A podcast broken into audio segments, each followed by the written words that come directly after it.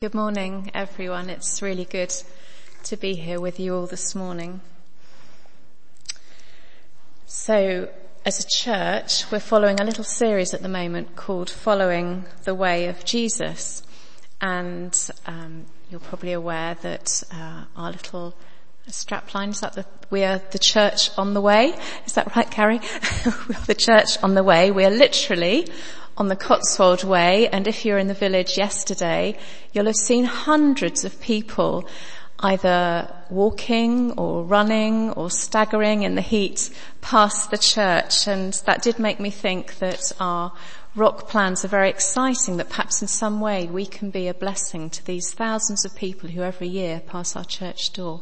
But anyway, that's enough of that we are on the Cotswold way, but uh, as a church, we are on the way. We're wanting to um, align our lives. We're trying to follow Jesus' life and teaching. And in this little series, we're looking at the seven I ams that Jesus uh, talks about in the Gospel of John. And I thought that's a really nice echo to earlier in the year when we were looking at the story of Moses and of course there's that extraordinary encounter with the burning bush and God reveals himself as the great I am. And I am is very easy for us to say in English, but I think the whole point, and even Yahweh we can say, but even the word I think was meant to be unpronounceable to the Jewish people there. And this I am was almighty, but also very mysterious, unknowable, invisible, and yes, unpronounceable.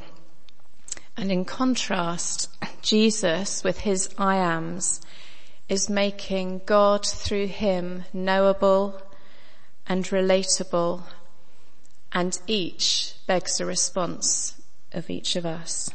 So far we've looked at Jesus being the bread of life and the light of the world. and as you've guessed already, we're looking at him being the good shepherd today.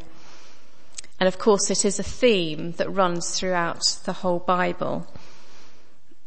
And Psalm 23 is probably a favourite of many of us. Later this year, um, we're going to be taking another group um, of people, uh, a lovely group of people, some of whom um, have learning disabilities, to Lourdes in France again. And our theme this year is going to be the 23rd Psalm. And I thought, because some of the people who come don't speak but use a kind of sign language called Makaton, I'd really like to learn how to sign um, the, the 23rd Psalm. But I don't know all the words. Some of them are a bit tricky. I can ask you if you want a biscuit or a glass of water or if you're going on holiday, but I can't sign the whole of the 23rd Psalm. So happily, a week ago, I found myself at an event talking to someone who is a BSL, British Sign Language signer, translator, that's his job. And he was very happy to help me. And I explained that I, I know the word for shepherd and I did the sign for a crook, but I wanted help with the rest of the psalm. And he stopped me right there and he said, well, yes, that is uh, the sign for a shepherd, but is Jesus actually a shepherd? Does he walk around with actual sheep? Is that what you actually want to communicate to people? Isn't being a shepherd actually more about looking after or caring for people? Maybe that's a better sign. And in standing in the group, someone else said, no, I think being a shepherd is more about leading people. And so straight away, how would you sign shepherd? What for you is the key thing about Jesus being your shepherd? Is it about the care? Is it about being guided? We love those ideas. We love the idea of him restoring us, of bringing comfort to us. But actually none of those things are what Jesus refers to in our reading today. Isn't that interesting? So we're going to have a little look at those few verses and see what he's trying to draw our attention to in these verses about him being the good shepherd. But before we leap into that, Jesus would have been aware of this. And it's good to contrast the idea with what a bad shepherd looks like. And I'm just going to read you a few verses from Ezekiel because the theme of shepherds and sheep is very strong in that book as well. This is in the Old Testament. And this is what Ezekiel said. He was, I suppose, talking to the religious leaders at the time. Woe to the shepherds of Israel who only take care of themselves. Should not the shepherds take care of the flock? You eat the curds, clothe yourselves with the wool, and slaughter the choice animals, but you do not take care of the flock. You have not strengthened the weak, or healed the sick, or bound up the injured. You have not brought back the strays, or searched for the lost. You have ruled them harshly and brutally. So they were scattered because there was no shepherd. And when they were scattered, they became food for all the wild animals. My sheep wandered all over the mountains and on every high hill. They were scattered over the whole earth and no one searched or looked for them. That's the picture of a bad shepherd. And Jesus' words are just completely the opposite, aren't they? And there are three little things I want us to notice today. The first is that Jesus as the good shepherd loves his sheep so much. He's passionate for them.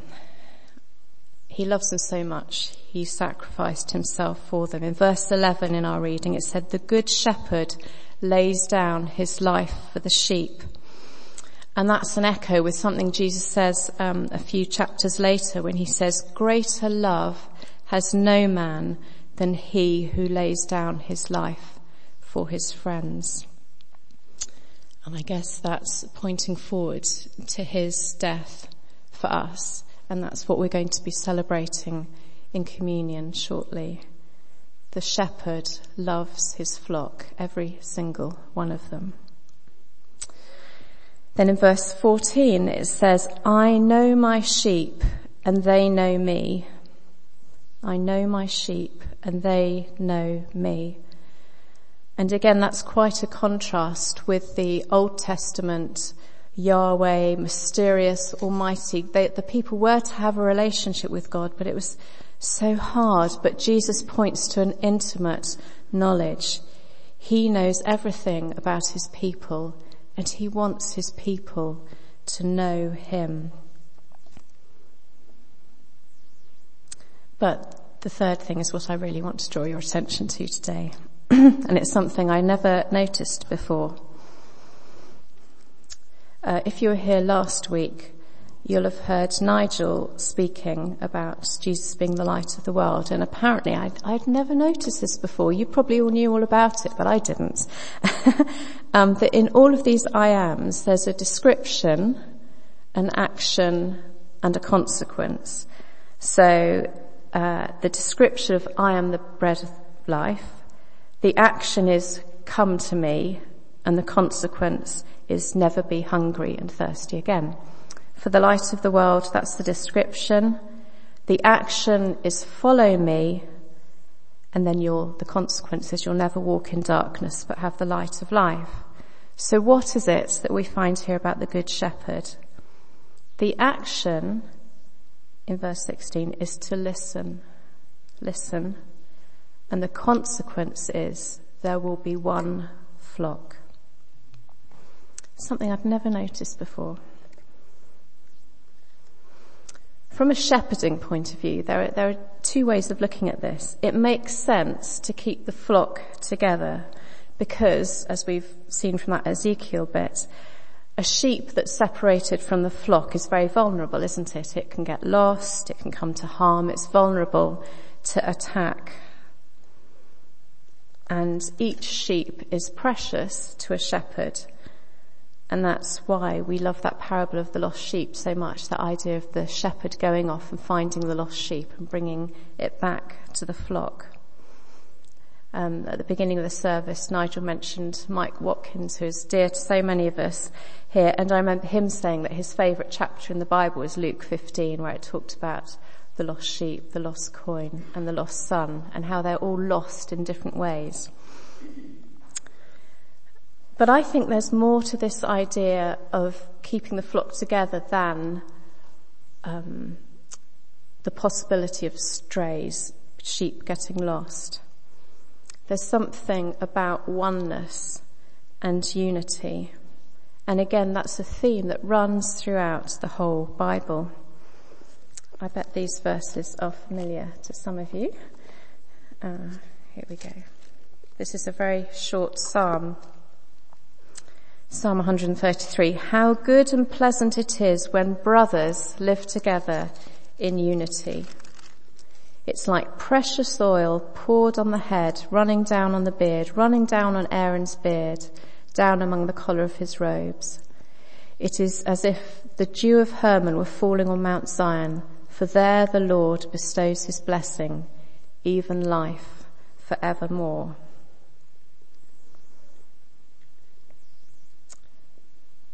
And in the verses, you might have noticed it talked about how Jesus talked about his flock, but he said there's other sheep out there I need to bring in as well.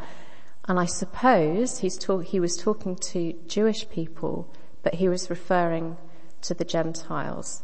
We are those other sheep that he wanted to bring in. And um, again, there's a wonderful passage in Ephesians that talks about being one in Christ and how Jesus' death made that possible.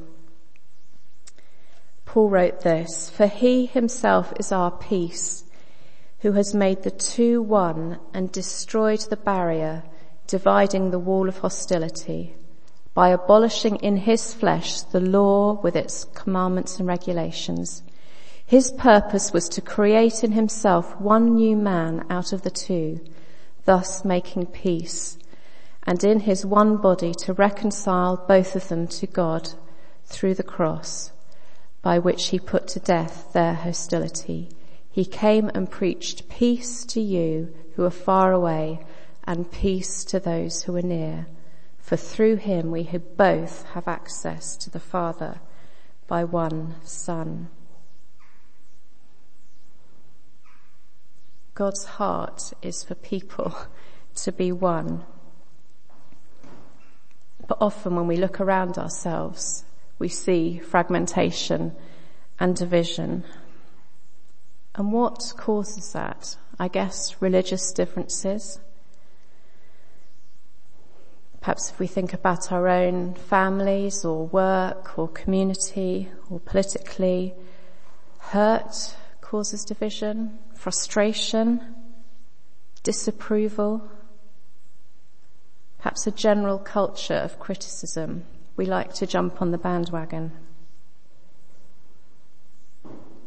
And if we make it more personal, how do you respond when you're frustrated with how things are going, when you've been hurt? Do you like to shout and swear? Do you withdraw and sulk? Do you plan your revenge? Do you like to exact punishment? Or just have a good old gossip and make sure everyone knows how horrible that person is?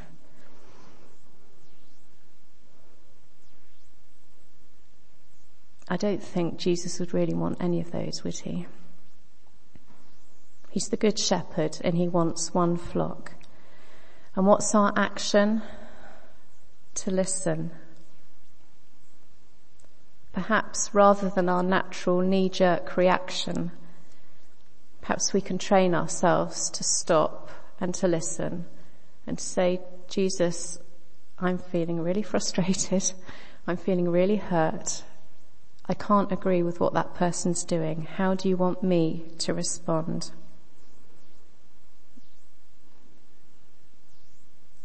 That could make a big difference, couldn't it, if we all do that?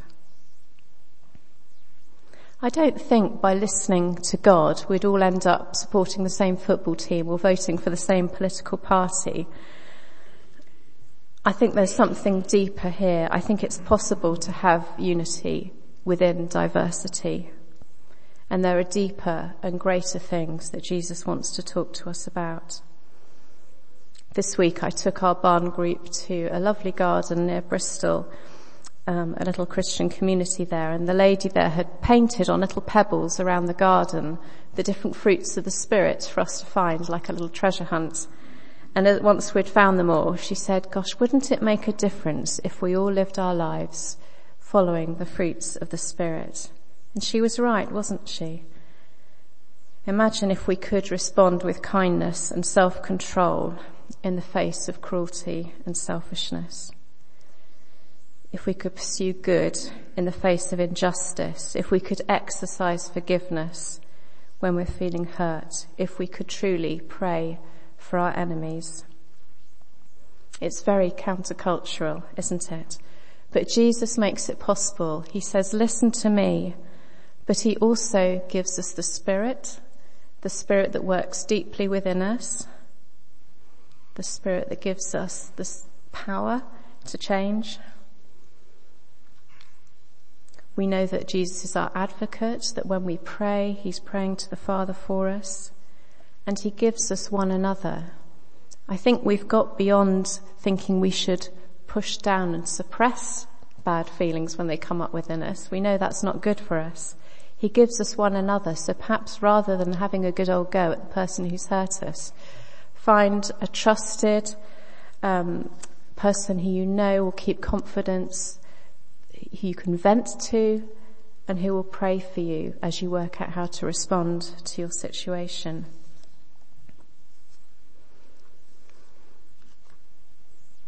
We want to be people of peace in the world. And I won't read the verses now, but if we were to go back to Ezekiel 37, again there's a picture of um, two becoming one. And the outcome there is that the nations looking on will know that God is God. It's an amazing act of witness when people can see that we as a community don't gossip about each other, aren't horrible, aren't trying to stick the knife in, whether we're this is a church, in our places of work, in our families, it's an amazing witness to the love of God. So I'm finishing now. We've looked at this familiar idea of the Good Shepherd. And we do love to think of him as guiding and restoring, leading. But today I just want you to be reminded the fact that God loves every single one of his sheep very much. He knows each one of us intimately and he wants us to know him intimately too. And the real challenge for each of us today, I think, is how can we pursue this idea of oneness, of unity?